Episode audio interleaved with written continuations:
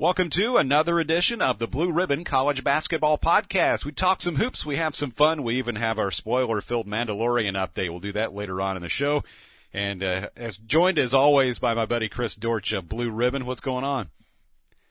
Man, it's it's been a crazy week. Uh, I know uh, uh both of us have been really busy, and of course, uh, the Mandalorian has ramped up their their attack Yes. So this is a basketball podcast, but you know, we both love uh, Mando. So, uh, generally pretty good. I mean, I, I'm surprised that I'm really kind of surprised that more games, uh, have not been called off. Yeah. Uh, so some teams have been, been pretty lucky and managed to squeeze in quite a few games. And I think it's been, you know, some, some smart scheduling, a little bit of luck.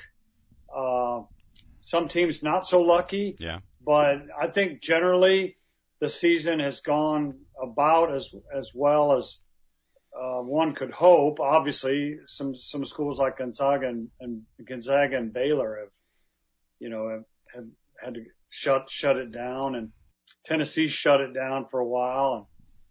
And uh, it, it brings up a good point. I, I think you mentioned it about uh, what Coach K said versus what uh, Coach Oats said from Alabama, and then what Coach Oats retracted. Right. It, it's it's a hard call. It really is, Chris, and uh, we, we can kind of start there. Uh, you talked about uh, Gonzaga and Baylor. They've both been shut down for a bit. They were going to play each other on December 5th. Uh, Gonzaga is supposed to resume with Iowa and Sioux Falls, and Baylor at Kansas State. We'll see if those games happen this weekend. But you look at the top 10 in the AP. You got Gonzaga and Baylor, Iowa, Michigan State, and Kansas. The rest of the top 10 has Houston, Virginia, West Virginia, Creighton, uh, lost to Marquette last night in a fun game, 89-84, uh, and then uh, Tennessee after that. The Vols have finally been able to get their season underway with a couple of wins, but man, you don't really know from one game to the next uh, whether the game's going to be played or called off or teams are going to be shut down for a while. I did Vanderbilt's game on Sunday. They played Mississippi Valley State, and that was the first game in 16 days for Vanderbilt. They played their opener on a Friday night against Valparaiso after Thanksgiving, and then uh, they missed a couple day- games in Connecticut. They missed a trip to SMU. They had another home game in there that didn't happen. And, you know, I asked Jerry Stackhouse about it before the game if it was like, you know, playing another opener. He said yes. And, uh, he said the one thing he noticed about Mississippi Valley State is they played a bunch of games. They were like, they had already played like six games. They had uh, made it through okay. But, uh, for Vanderbilt, I know they were happy to be back out there. And I, I think it's just kind of the case with every team. You, you don't really know, uh, when when it's going to happen or if you're going to be able to, to keep on rolling. And uh, yeah, I thought this stuff with, with Coach K and, and Coach Oats was, was uh, kind of interesting. I can kind of see both sides on that. I I, I see Coach K's point of, about pushing it back and you know maybe putting it on pause for a bit. And then, uh, you know, Nate Oats came back, and as you said, he sort of walked back what he said, and I think he talked to, to Mike Krzyzewski and apologized and said, hey, you know, I maybe didn't understand totally what your situation was, but um, I, I guess selfishly, I wanted to want things to keep on going because you know this is our livelihood. This is what we do. We we watch basketball, announce basketball, talk about basketball, but at the same time, you want everybody to be healthy and and you don't want to see you know anybody get sick and certainly anything very serious uh, with, with the COVID situation. So you know I I kind of see both sides, and uh, I, I think you know, I, I think for the most part, people have done a good job just doing the best they can to, to get in the games. I think that's true. I, you know, I think, I don't think Coach K is, is overly concerned about losing to, to Michigan and Illinois, although both were on their home court and they're off to their worst start in 20 years. Uh, I, and I think some cynics said that it's easy for people, some pundits and some coaches who, who may be independently wealthy to go ahead and shoot down the season. And, you know, Coach Oats wants to play. All, all of us w- want to see the games played, but I don't want to see them played if, if lives uh, are in jeopardy and health is in jeopardy. So I think if I still contend that if you're crafty enough and smart enough, you can figure out ways to play games like Stanford has uh, decamped at, at North Carolina and and people have played in certain bubble situations like Mohegan Sun and out in Sioux Falls and Tennessee really did some, they had to push one game back and one game up so they could squeeze in a game with St. Joe's. Yeah. Which they desperately needed. So you know, now's the time to kind of be crafty, to be careful. Uh, on a plus side, schools are out now and won't resume until January. I know I teach at the University of Tennessee in Chattanooga and the, the, the students left before Thanksgiving and they won't be back until like mid to late January. Right. So now you, you've got basketball players isolated on campus and theoretically you'll be able to keep them safe. So I hope that's the case. Obviously the virus has ramped up, but I was super encouraged yesterday to see that vaccine going into people's arms. I, I think that's going to be a game changer, not just for sports, but for the world. Yeah, that's been very fun and welcome to see this week. Uh, you know, the, whether it was the trucks rolling out carrying the vaccine or, or people actually getting it as they're starting to get the uh, the first doses uh, going out to uh, medical folks, and uh, I know uh, other at-risk people will be getting it very soon, and uh, hopefully widespread after that. But uh, yeah, keep your fingers crossed, and uh, an encouraging sign there. Uh, mentioned Tennessee getting a season underway with a couple wins, uh, the, the last of the top 10 teams to get started. Neither one of them were especially pretty. They beat Colorado uh, 56-47 in the uh, Friends of George Classic, as I like to call it, and then uh, and then beat uh, Cincinnati uh, 65-56. Uh, John Fulkerson, who Chris wrote a fantastic piece on on our uh, on our Blue Ribbon site, uh, 15 points and 12 rebounds, went seven of eight from the foul line. Uh, App State is up next, but uh, Rick for Rick Barnes' group, they they finally get started, and uh, I think they're just glad to play some games finally and see what they have, and you know, a season that, that's really anticipated for them. It looked to me, Kevin, like they were playing not to lose, a little tentative because uh-huh. they'd lost some games, uh, and these these were formidable opponents in Colorado and Cincinnati, and and they, they you can tell when people are sort of playing not to lose when they miss a bunch of chippies at the rim short arm shots. Uh, their effective field goal percentage is, is horrific right now. Uh, and well, they're shooting 31.9% effective field goal percentage, but they're only making 35.8% of their twos, which is just abysmal. Yeah. But what saved them, they're number five in the country in defensive efficiency, uh, and number six in turnover percentage. And John Brannen from Cincinnati, the Cincinnati coach, said, paid them the highest praise. He said, as a coach, he's only seen one team uh, on, on, par with Tennessee's defense, and that was the Texas Tech team that went to the Final Four a couple oh, wow. years ago. So, uh, yeah, and I I traded text with Dustin Kerns, my buddy, the Appalachian State coach, and he said, you know, Tennessee was super physical, uh, great defense and he says the shots will start falling. Uh, and I really love those two freshman guards, uh, Springer and Keon Johnson. Uh, they're not scared. I texted with Rick Barnes a little bit and he said, yeah, they definitely aren't scared.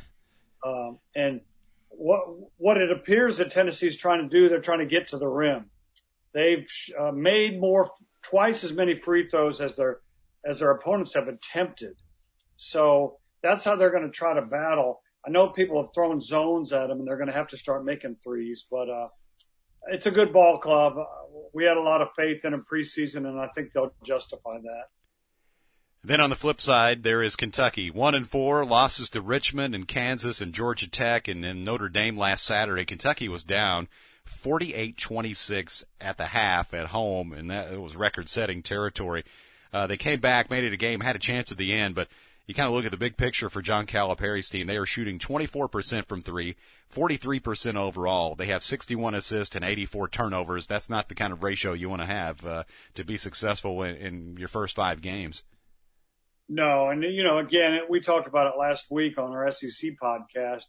They're 294th in the country in three point percentage and 278th in turnover percentage. They're turning it over at a 23.8% ratio. That's almost a fourth of their possessions. Man. You can't win doing that. They will play UCLA Saturday in the uh, CBS Sports Classic up in, up in Cleveland, and the other half of that will be two ranked teams, Ohio State and North Carolina. They'll face off in the uh, second half of what's usually a pretty fun doubleheader. They move that around. They have uh, had it out in Vegas and uh, different places over the years. So, looking forward to uh, th- those games coming up Saturday. Uh, one thing we want to do too, Chris, uh, as we uh, roll through the, the beginning part of our podcast, and uh, we should mention we're going to have Jimmy Dykes from the SEC Network coming up shortly. Want to send out our thoughts to Florida's Keyontae Johnson. He is in critical but stable condition at last report, and, and following simple commands, has been in a medically induced coma. He collapsed during uh, Florida's game at Florida State on Saturday. It was very scary. It was very upsetting for everybody uh, on both teams. Uh, the Florida players, uh, Coach White asked him a couple different times, do you, do you want to continue to play? And they said yes. So they finished the game. Uh, Florida's game this week, uh, midweek game with UNF, uh, has been called off, uh, according to what I've seen. And I don't think they've had practice in the last couple days, but that's really scary. I mean, you, we've seen it over the years. Guys collapse on the floor, and uh, okay, he was just kind of walking back out uh, after you know a huddle, and uh, man, uh, I, I can't imagine being one of the one of his teammates or even one of the guys for Florida State. Leonard Hamilton was talking about it too, just how uh, upsetting that was for everybody involved. But man, definitely send out our thoughts to uh, Keyontae Johnson, who was he's a preseason player of the year in the SEC. He's a terrific player, and uh, I know his family's come down from from Virginia to be with him, and uh, man, we really keeping him in mind, and hopefully he'll be okay. Yeah, I. Um I texted with a, a source of mine at, at, Florida, and that source indicated that today's update may be uh, more positive. So I hope that's the case. I, I was really, I, I, thought it was really cool, and, and I, I texted with Mike White, the Florida coach. He stayed the night in Tallahassee with him, and and it reminded me of of a great line from one of my favorite books and one of my favorite movies. Uh, uh, it's To Kill a Mockingbird. Atticus Finch, after Jim, his son, we've all seen the movie, uh, got his arm broken. Uh, it, it ends with uh, Atticus turned out the lights and went into Jim's room. He would be there all night, and he would be there when Jim waked up in the morning. Mm-hmm. That just that always gets to me. And you know, to, to think that Coach White, he he could have sent somebody else, but he he got it done and and stayed there. And I thought that was a great gesture. Yeah, no doubt about it. And we definitely wish Keyontae and that Florida program all the best. Chris, our guest is here. He is Jimmy Dykes from the SEC Network and ESPN, one of the best when it comes to analyzing college basketball. Jimmy, how's it going? I'm doing good. How are you guys? We're doing hey, fine. Man. Good to see you. You too, Chris. Life's good. I, am curious. Um, have you done all your games live or have you done some remotely? Uh, I've done both. I, I was live at Kentucky, Louisville, and Iowa, and I've been home for the other the other four. Right. So, Which, uh, how difficult is it to to not be there? You know, really the only the, the biggest difference is not being at the shoot arounds. You know, and really getting to see see what's going to happen in the game. You know, that's those practices are really big for for an analyst. But other than that, it's it's just calling the game off the monitor is not that bad, honestly. Yeah. Yeah. Uh, I, I, caught your Iowa call. Um, our, my boy Luka Garza is, uh, is uh, playing. I, I, think the way everybody thought he would, and that's a really strong ball club, isn't it? They've got a ton of weapons. Yeah, they. Um, you know what? We all question their defense, and it's not top twenty yet, but it's not bad but they are so good offensively. And I think they're right there with Gonzaga and Baylor, just in terms of firepower offense that can just score from all five spots all the time. So no, they're, they're, they're a real team. Like I, they could, they could very well win that Big Ten and make a, make a run to the final four. They're, they're that good on offense and Garza, he's just different than everybody else out there. I compared him to Tyler Hansbrough game. Roy Williams did the same thing afterwards. He's, he's he's a special he's a special one. Jimmy, how optimistic are you that that the SEC might be able to get in a full schedule or, or at least most of it, and then out, just being kind of apply that pretty much any conference you want to look at?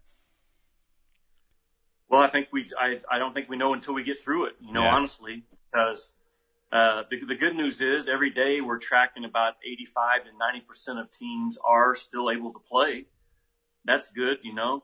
Um, so it's going to be a, it's going to be a, a, I think until, I think until the, the confetti falls on the, in the final four, we're going to have to continue to be flexible and adjust on the fly and understand as a coach, as an official, as an announcer, games are going to get canceled, games are going to get changed, and we just got to roll with it.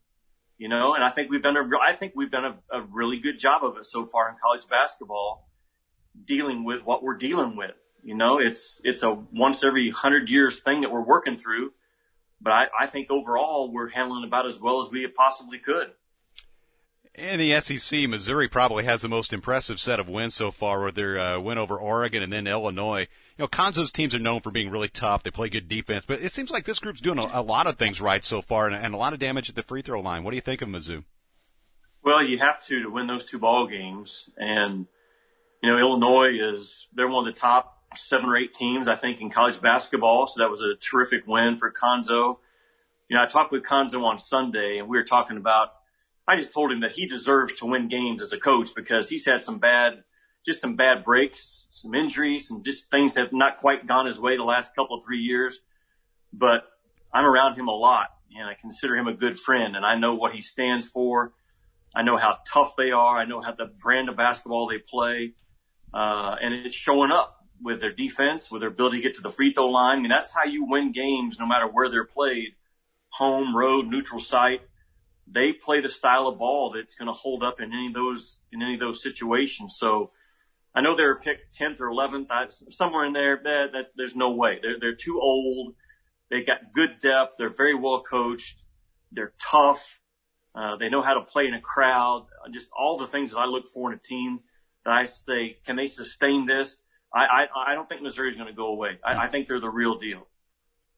Uh, Jimmy, as we tape this, uh, you're preparing for a, a Tennessee broadcast. Uh, what have you seen out of Tennessee so far? My, my take is that they made it, might have been a little tentative in those first two games, as evidenced by some of those chippies they, they missed at the rim. But uh, John Brannen, the Cincinnati coach, said their defense was as good as he's seen since that Texas Tech team that went to the Final Four. So uh, a lot to work with for Rick Barnes. Yeah, there is. I, I think Rick has seven or eight starters. And I think you'll probably see those eight kids all rotate throughout that starting lineup during the season. I think they have really good depth defensively. I don't think we talk about that a lot, but I think they have really good defensive depth. Uh, they have got to make shots though. They're 33% from the field and 30% or right, right in there somewhere, a three point shooting team. That's not going to get, that's not going to get it done. Uh, and, and Rick knows it. I, I think they're a better shooting team than what we've seen. Uh, but this is a, this is a, this is a team that they can make life so difficult for you, uh, because of how physical they are, how determined they are on the defensive end. They're, they're an older team. Uh, I, I think they're going to be more than fine. I, I think right now in college basketball, Gonzaga, Baylor, Iowa, uh, I would probably still throw Illinois, Michigan State in there, but Tennessee's right there with them. Yeah. Uh, and, and if their offense comes along, this is a team that could go a long, long ways whenever we have that NCAA tournament. Uh, and I think Duke, you know, Duke started out slow, but whenever they resume, I, I think they're going to be okay. And I really like North Carolina. I like their size and I like their freshman guards. Well, I had them at Iowa and they're, right, they are, yeah yeah, they are better than they were a year ago. Um, I think they have a lot of good players, not a great player, not not in North Carolina terms. Uh, Garrison Brooks is a good college player. I, I don't think he's a first team All American like a lot of guys had, uh, but uh, they have a tremendous size, and they made life hard on Luka Garza that night with their combined 28 feet and a thousand pounds along the front line. Hmm he still got his 16 and 14, and he practically fouled out the entire North Carolina front line so, because he always figured it out. But North Carolina is in, is in that second tier of teams. I think they're, they're not there with the six or seven that I mentioned earlier. Uh, but they, they are a, they're a, they, they are very good at what they do. And what they do is they rebound the basketball and they run and they can absolutely punk a lot of teams with their size along that front line. Our guest Jimmy Dykes. You can see him on the SEC Network and ESPN. A terrific college basketball analyst. Your alma mater, Arkansas, is off to a good start at six and zero. Oh, but will we have to wait until SEC play until we really sort of find out how good they are? Yeah, because they haven't played anybody, you yeah. know, and and uh, you know every, everybody's schedule is kind of thrown off this year because sure. of the pandemic. Uh, but until they get away from Bud Walton Arena, play a team that we know is a legitimate Power Five. You don't really know. Now, what, what when I when what little that I've watched of them, I know he's got a lot of good players over there, and that's uh, they they they look the part right now. But man, we can be deceived because of where they're playing and who they're playing. So I I think I have probably the, their first conference game is at Auburn. I think I'm on yeah. that game. I, my schedule right now, so we'll know quickly because the SEC. Uh, anytime Kentucky is not Kentucky, then the national view of the league is it's not very good. Well, I, I don't agree with that. I, I just don't agree with that. I think Tennessee is as good as anyone out there with the exception of Gonzaga and Baylor. I think Missouri is going to hang in that top 20 all year long. Uh, I think Arkansas is a good team. I think LSU is still a really good team. I think Florida, man, bless their hearts. That, that that's just a, a tragedy they're going through right now. But I think they're a really good team. So uh, we, we, we will know. I think the SEC will end up with it with six or seven teams again in the NCAA tournament.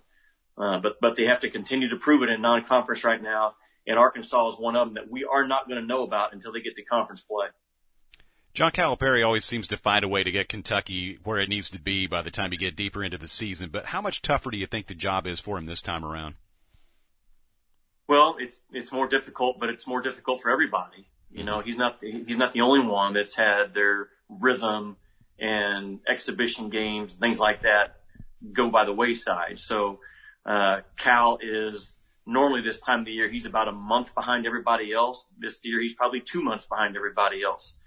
So does he have enough runway to land the plane is kind of how he always puts it before this season comes to an end. I, I, I don't know. I, I know they have to get better.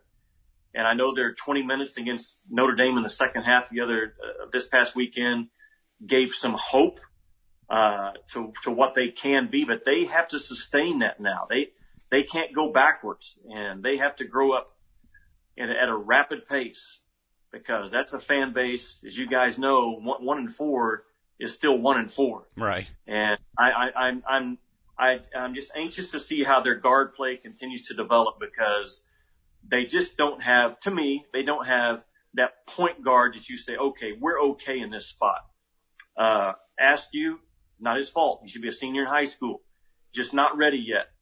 I don't think Clarke's a point guard. Mintz is not a point guard. Uh, so it starts with that spot. So I'm anxious to see how that spot continues to grow, uh, which will determine, I think, how far or how good Kentucky can actually be. Jimmy, how have, how have you, how has your schedule worked out, whether you travel or, or broadcast from home? We've asked everybody that's been a broadcaster that's come on our podcast, and in fact, Kevin has had to do games uh, for Belmont from home. But uh, how do you determine whether you travel or whether it's, or I guess your producers make that call, but uh, uh do you know, uh, is it sometimes a spur of the moment type decision? No, Chris, it's, there's, there's, uh, like we have a master schedule at ESPN and there's certain games designated by ESPN, which are travel games or stay at home games. Right. And so we have no, we have no control over that at all. You know, I, I, I, I, I think there's a, there'll be a whole lot of games being done from, from our homes this year. Um, and then there'll be some exceptions to that where the talent is actually on site. And I expect my schedule to probably have a, a, a combination of both. So I don't know if there's much rhyme or reason to it um, other than maybe once we get into conference play, some of the bigger games, they would like to have us on site. Uh, but that's all going to be determined by how this pandemic continues to go. So it's a challenge, but I think we've handled the challenge well. You know, it's, uh, the good news about it is you don't have to travel. The game's over at, at my time. The Tennessee game will be over at eight, eight o'clock local time. Now I can be downstairs watching TV with my family at 801. You know, that's that, that that's the blessing. That, that's the blessing. That's the good part of it right now. Yeah, I went back to Thanksgiving dinner after I got done with the the game a couple weeks ago. That that kind of worked out okay.